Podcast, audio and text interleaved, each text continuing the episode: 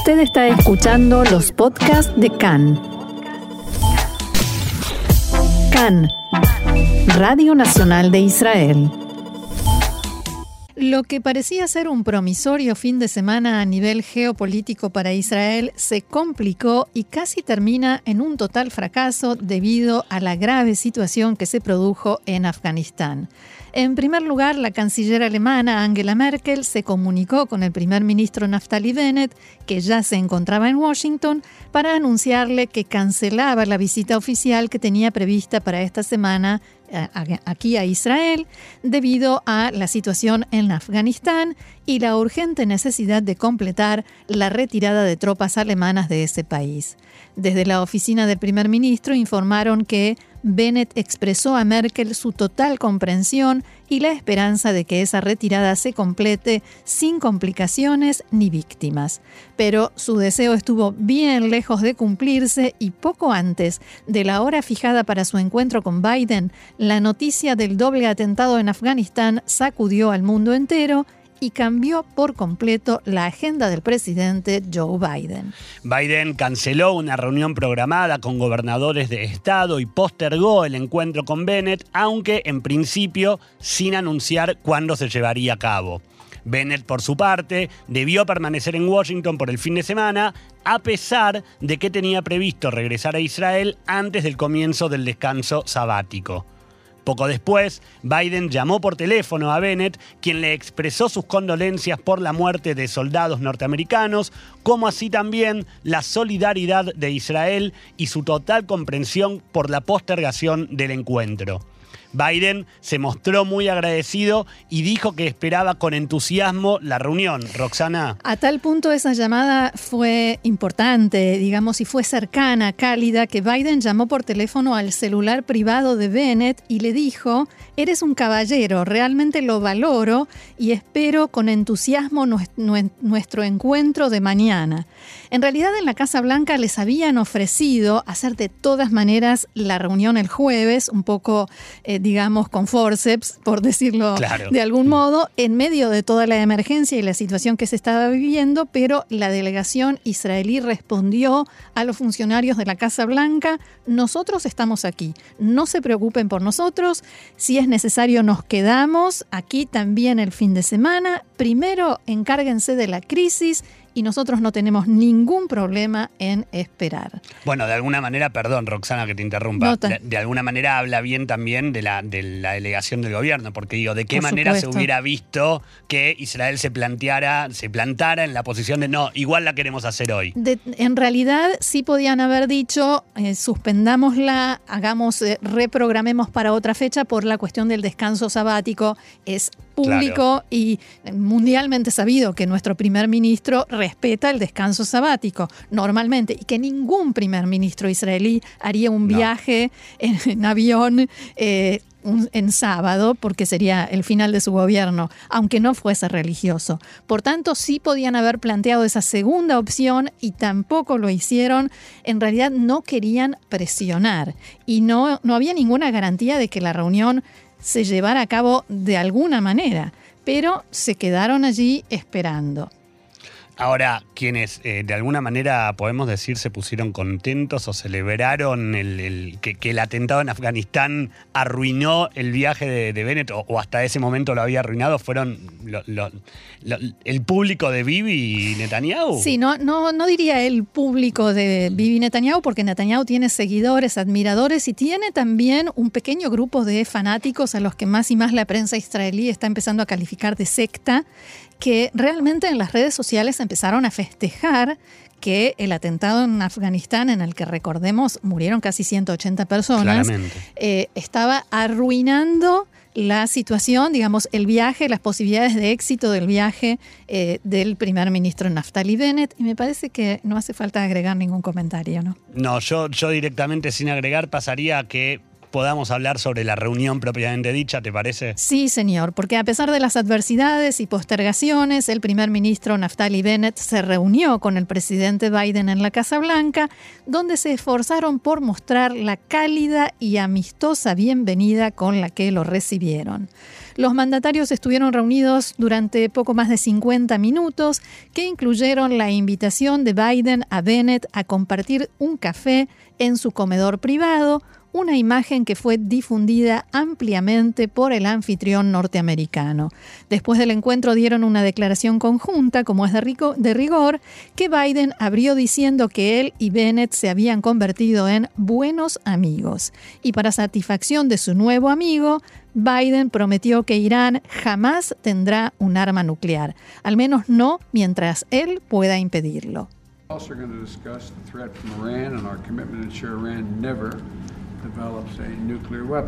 También vamos a debatir la amenaza de Irán y nuestro compromiso de garantizar que Irán nunca desarrolle un arma nuclear, pero estamos anteponiendo la diplomacia y veremos a dónde nos lleva. Sin embargo, si la diplomacia falla, estamos listos para buscar otras opciones. Irán es the world's number one exporter of terror Irán es el principal exportador mundial de terrorismo, inestabilidad y violaciones de derechos humanos y mientras estamos aquí sentados ahora mismo, los iraníes están haciendo girar sus centrifugadoras en las plantas en Natanz y Fordo. Tenemos que detenerlos y ambos estamos de acuerdo. Así que hemos desarrollado una estrategia integral con dos objetivos, de la que vamos a hablar. El primer objetivo es detener a los, iraníes en su hostilidad regional y comenzar a hacerlos retroceder y el segundo es mantener permanentemente a Irán alejado de la posibilidad de alcanzar el umbral eh, nuclear. Roxana. Sí, si bien después vamos a comentar algunos detalles de la reunión, pero esto que decía el primer ministro Bennett, estamos de acuerdo. Los dos se esforzaron en destacar aquellos puntos en los que están de acuerdo y no sacar a la luz las disidencias que no son pocas. Bennett hizo hincapié en que nunca le vamos a pedir a Estados Unidos que envíe soldados a Israel y que vamos a defender nosotros. Lo dijo en la Casa Blanca, lo dijo después, pero necesitamos los medios, las herramientas, medios de combate extraordinarios y ayuda adicional para tal. Y según fuentes de la comitiva, Biden dio señales de que el pedido será aceptado. Hay optimismo en este en este aspecto. Hablamos de un billón de dólares para renovar la reserva de cúpula de hierro, los misiles eh, neutralizadores de la interceptores de cúpula de hierro son muy caros, que ah, es algo que estaba trabado y el presidente dijo que está ok y más, pero todavía no sabemos qué más el tema palestino ocupó apenas una frase de las que Biden leyó de una hoja que tenía preparada, en la que reiteró su postura favorable a la solución de dos estados. También surgió en la conversación el tema de crisis climática y Bennett dijo que hay que estar ciego para no ver que es real. Bennett le dijo al presidente Biden que Israel podría ayudar a aprovechar la tecnología israelí para recolectar emisiones de oxígeno, crear alimentos utilizando nuevos métodos e incluso ser una potencia que contribuya a salvar al mundo. La cuestión de la apertura del consulado norteamericano para los palestinos quedó postergada sin fecha fija, aunque está claro que Biden quiere cumplir su promesa de campaña, pero sin poner en riesgo la delicada coalición de gobierno que encabeza Bennett. Israel acordó con los norteamericanos que habrá una considerable y significativa mejora en los pasos y controles de los palestinos en la margen occidental. Respecto a otros desafíos regionales, Bennett y Biden dialogaron en la reunión sobre la posibilidad de una retirada estadounidense de Irak y Siria y el primer ministro dijo que la posición israelí es que la presencia estadounidense es importante para todos los países de la región. No se habló sobre China en la reunión, ni tampoco se mencionó a eh, Netanyahu. Ahora, Roxana, de lo que sí se habló, que también estuvo presente, es el tema del coronavirus. Por supuesto, el primer ministro Bennett le propuso a Biden firmar un acuerdo entre los dos países en base al cual solo las personas vacunadas con tres dosis puedan entrar a ambos países. Eh, recordemos que tanto Israel como Estados Unidos comenzaron la campaña de vacunación con la tercera dosis, si bien Israel fue el pionero, y el objetivo es limitar, restringir aún más a quienes decidieron no vacunarse. Israel no puede prohibirle a alguien eh, viajar a determinado, claro, salir del país, pero sí Estados Unidos puede negarle la entrada. Y durante la reunión intercambiaron impresiones, opiniones, información y datos sobre el, el tratamiento del coronavirus en general, pero especialmente sobre la campaña de la tercera dosis, un nuevo campo en el que Israel y Estados Unidos amplían su cooperación bilateral. Después de la reunión, Bennett calificó el encuentro de excelente y que hubo una sensación como si se conocieran desde hace mucho tiempo. En un momento de la reunión de los dos a solas, entraron asistentes de Biden y lo presionaron para que terminen. Tengo aquí, tengo un amigo acá, quiero seguir, fue la respuesta del presidente Biden.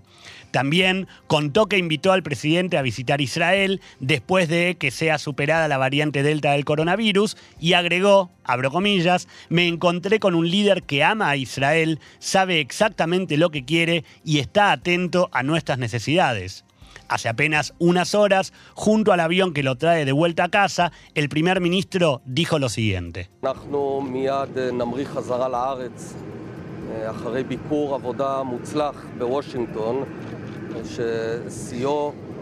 Pronto iniciaremos el viaje de vuelta a Israel después de una exitosa visita de trabajo a Washington, cuyo punto máximo fue la reunión con el presidente Biden. El encuentro fue muy cálido y muy productivo. Entre nosotros se ha generado un vínculo directo y personal, basado en la confianza mutua.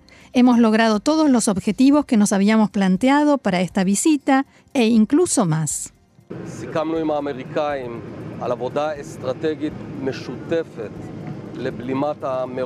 Hemos acordado con los norteamericanos un trabajo estratégico conjunto para frenar la carrera nuclear iraní. Hemos dado un paso muy importante en cuanto a la construcción de la fuerza israelí y la provisión de todo lo necesario.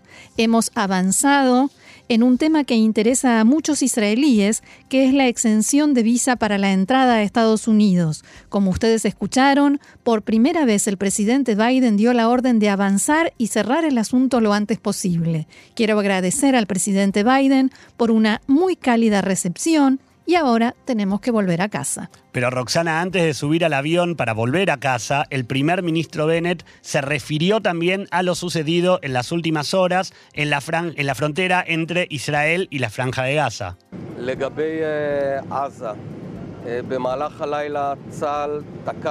Con respecto a Gaza, durante la noche Tzal atacó en Gaza en respuesta al lanzamiento de globos incendiarios. Como ya he dicho anteriormente, actuaremos en la franja de Gaza en base a nuestros intereses y desde mi punto de vista, el responsable en Gaza ha sido y sigue siendo Hamas. Seguimos adelante, hay más información y tiene que ver con lo que vino después de la reunión entre Bennett y Biden y estas declaraciones, en particular estos dichos del presidente norteamericano según los cuales hay otras opciones además de la diplomacia frente a Irán. Ali Shamkhani, secretario del Consejo Supremo de Seguridad Nacional de Irán, escribió en su cuenta de Twitter que el énfasis en el uso de otras opciones frente a Irán equivale a amenazar de forma ilegal a otro país y constituye la base para el derecho de la República Islámica a reaccionar, aunque no detalló cómo.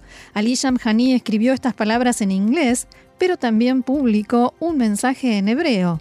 Básicamente dice lo mismo que la supuesta amenaza ilegal de Estados Unidos e Israel le da a Irán el derecho a una reacción recíproca con las opciones existentes. El propio líder supremo de Irán, Ali Khamenei, habló al respecto y dijo que Biden se comporta como Trump. El actual gobierno norteamericano no es diferente del anterior. Ellos exigen a Irán lo que Trump exigía respecto del tema nuclear. Funcionarios norteamericanos dijeron en su momento que es imposible e ilógico, y ahora exigen lo mismo. Nada ha cambiado.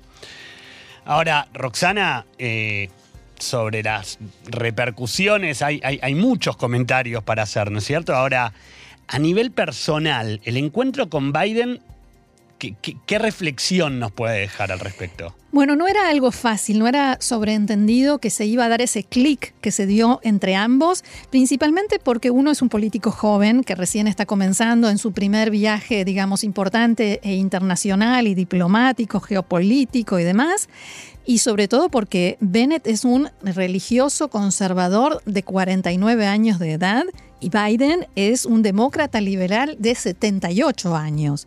O sea, no tienen una base de muchas cosas en común. Y sin embargo, ese clic se dio. Esa buena relación fue casi instantánea. Quiero que te sientas libre de llamarme, le dijo. Eh, si me necesitas, no lo dudes, sencillamente llama. La Casa Blanca no solo lo recibió muy cálidamente a Bennett, sino que se esforzó en mostrar que lo estaban recibiendo. Esa invitación a tomar un café en el comedor de Biden solo la recibieron hasta ahora los líderes de Japón y Corea del Sur. Y no solamente la invitación, el hecho de que la propia Casa Blanca haya difundido la foto en la, que se, lo ve a los dos tomando café y charlando. El asunto ahora es, por supuesto, mantener esa buena relación, o sea, hacer el mantenimiento y hacer que sea lo suficientemente fuerte como para, eh, para resistir las dificultades que seguramente vendrán. Lo que sí se podía ver era la voluntad de las dos partes de abrir un nuevo capítulo en las relaciones, dejar atrás lo anterior. Bennett habló, habló, hay quienes dicen que mucho porque habló más que Biden, pero no dio lecciones como solía hacer el gran ausente presente Benjamin Netanyahu cuando se encontraba con Barack Obama.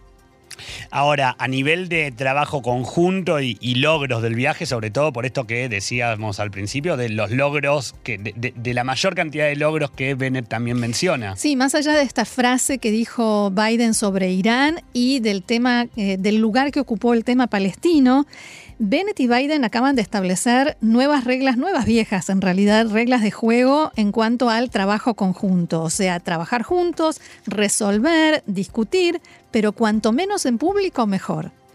Una fuente israelí de la comitiva del primer ministro dijo que eh, si hay disidencias, lo que quedó claro es que se van a blanquear de puertas para adentro, aclarar las cosas y no perjudicar la confianza mutua que ya comenzó y se está formando. Las disidencias entre Estados Unidos y, eh, e Israel siguen en pie. Estados Unidos todavía quiere un acuerdo con Irán, Israel lo considera un error. La diferencia ahora es que, como lo escribió esta mañana el periodista Ben Caspit en el diario Ma'arib, Israel no va a salir ahora a hacer una jihad contra o una guerra santa contra Estados Unidos, incluso si se vuelve a firmar un acuerdo nuclear. Israel hará escuchar su postura, va a preservar su libertad de acción y tratará de recibir la mayor cantidad de garantías y compensaciones que es lo que no hizo en la etapa anterior el ex primer ministro Netanyahu, porque pasó por encima del presidente Obama, fue a hablar al Congreso y una serie de situaciones que dejaron a Israel completamente afuera y sin posibilidad ni siquiera de, ser escuchado respecto del acuerdo nuclear, pero sobre todo sin ninguna compensación. Y también Ben Caspit hace hincapié en que los norteamericanos esperaban un primer ministro que trabaje con ellos y entendieron que Bennett es un partner, que los principios básicos que regían las relaciones entre Israel y Estados Unidos durante muchos años y fueron aplastados en la época de Barack Obama, se recuperaron y que son no sacar los trapitos al sol, como diríamos en forma popular, y no sorprenderse uno al otro. No como lo critica, lo critican desde el Likud, no es que Bennett a partir de ahora va a pedir permiso a Biden para disparar eh, contra eh, un objetivo de Hamas en la franja de Gaza, pero tampoco lo va a tomar por sorpresa en cuestiones importantes. Otro de los temas es el tema iraní, ¿verdad? Así es. Eh, bueno, en el tema iraní, como decía, hay disidencia. Esto que dijo Biden de que si la opción diplomática no funciona, hay otras, el problema para Israel es qué pasa si sí funciona. Porque lo que Israel no quiere es el acuerdo nuclear y mucho menos el acuerdo nuclear de 2015. Eh, los norteamericanos quieren volver al acuerdo, pero en este momento los iraníes no, y lo que están haciendo es ganar tiempo, dejar pasar el tiempo y mientras tanto avanzar en el programa nuclear, sobre todo en el enriquecimiento de uranio. Las negociaciones están pendientes, todavía no hay una fecha, las negociaciones en Viena están pendientes, todavía no hay una fecha y esto, este limbo, esta situación en la que mm, hay pero no hay negociaciones, beneficia y mucho a Irán, que mientras tanto, como decía, sigue avanzando. Si entre septiembre y octubre, dijeron fuentes israelíes, realmente no se reanudan las negociaciones, entonces el acuerdo nuclear anterior ya no será relevante porque Irán ya estará mucho más avanzado de lo que ese acuerdo eh, puede, eh, digamos, afectarlo. Bennett le, presentó a Biden una estrategia completa sobre cómo eh, enfrentarse a Irán en este tema. No sabemos qué hará Estados Unidos a partir de ahora, pero la señal positiva son las reacciones que hubo desde Irán. El pataleo, digamos. El pataleo. Y por otro lado, el tema palestino.